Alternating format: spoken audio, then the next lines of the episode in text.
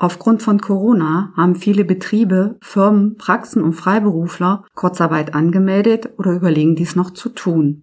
Im April 2020 hat es eine erneute weitere Änderung beim Kurzarbeitergeld gegeben. In dieser Folge besprechen wir Wissenswertes zu dieser Änderung zum Kurzarbeitergeld.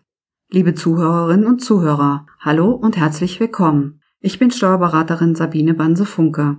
Zu dem Thema Kurzarbeitergeld begrüße ich wieder meinen Kollegen aus unserem Büro, Herrn Rechtsanwalt Ralf Leibecker. Er bearbeitet in unserem Büro alle rechtlichen Fragestellungen, unter anderem auch den Bereich des Arbeitsrechtes. Hallo und herzlich willkommen, Herr Leibecker. Hallo, Frau Banse-Funke. Liebe Zuhörer, schön, dass Sie uns wieder zuhören. Den Link zur ersten und zweiten Folge zum Kurzarbeitergeld haben wir in den Shownotes beigefügt. Der Rechtsstand der Informationen dieser Folge ist vom 28.04.2020.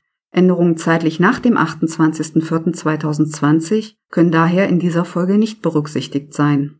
Herr Leibecker, wie viel Kurzarbeitergeld gab es bisher? Für Arbeitnehmer bringt das Kurzarbeitergeld natürlich finanzielle Einbußen mit sich. Die Agentur für Arbeit übernimmt bislang 60 Prozent des entgangenen Lohns. Bei Arbeitnehmern mit einem oder mehreren Kindern zahlt sie bisher 67 Prozent für maximal zwölf Monate. Die Mitgliedschaft in der Kranken-, Pflege- und Rentenversicherung bleibt wie bisher erhalten und auch die gesetzlichen Urlaubsansprüche. Was ist jetzt neu bei der Höhe des Kurzarbeitergeldes beschlossen worden? Neu ist eine Anhebung des Kurzarbeitergeldes.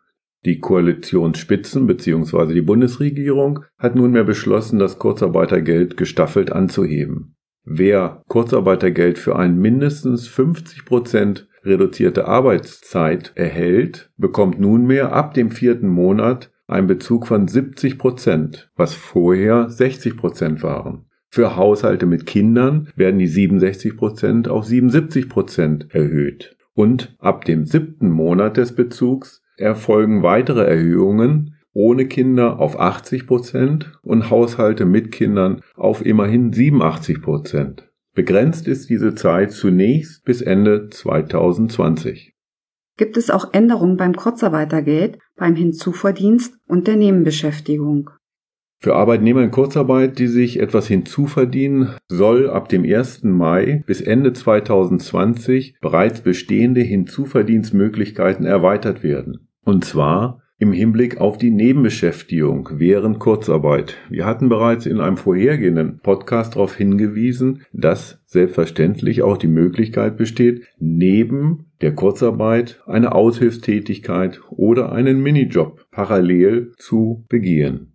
Bisher galt, hatten Arbeitnehmer vor ihrer Kurzarbeit eine Nebenbeschäftigung, also eine Aushilfe oder ein Minijob, wurde der Lohn aus dieser Nebenbeschäftigung nicht auf das Kurzarbeitergeld angerechnet.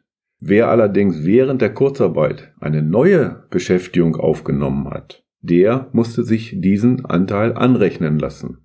Das Kurzarbeitergeld fiel dadurch natürlich entsprechend geringer aus. Im Zuge der Corona-Krise hatte die Bundesregierung zunächst die Möglichkeit geschaffen, für systemrelevante Beschäftigungen auch zusätzliche Lohnleistungen zu erhalten ohne Anrechnung.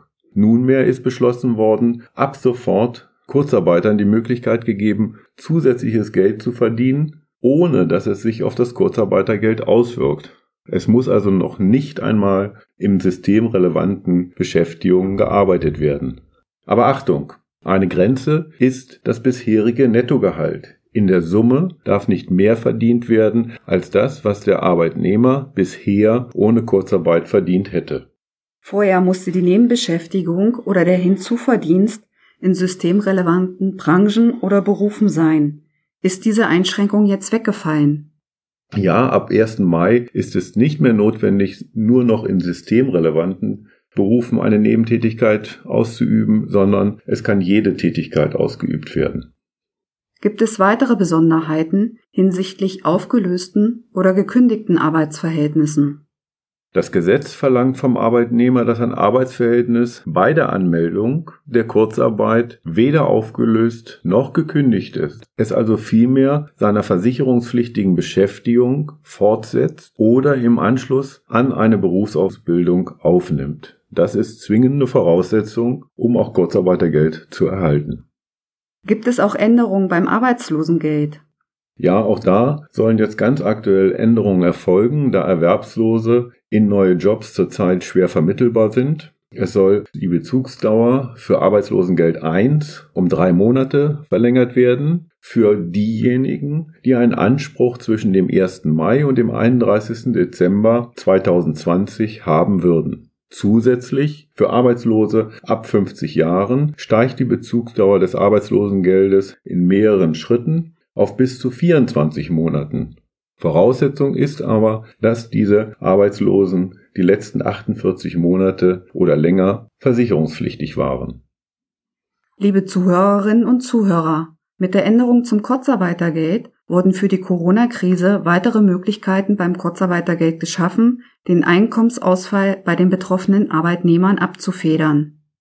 Auf unserer Internetseite haben wir als Service für Sie unter anderem zum Download bereitgestellt eine Vereinbarung und Zustimmung der Mitarbeiter zur Kurzarbeit, die Anzeige auf Arbeitsausfall bei der Agentur für Arbeit, eine Anleitung zum Ausfüllen der Anzeige auf Arbeitsausfall, den Antrag auf Kurzarbeitergeld, den sogenannten Leistungsantrag, die Anlage zum Kurzarbeitergeld, das Merkblatt der Bundesagentur für Arbeit zum Kurzarbeitergeld und den Kurzantrag auf Kurzarbeitergeld.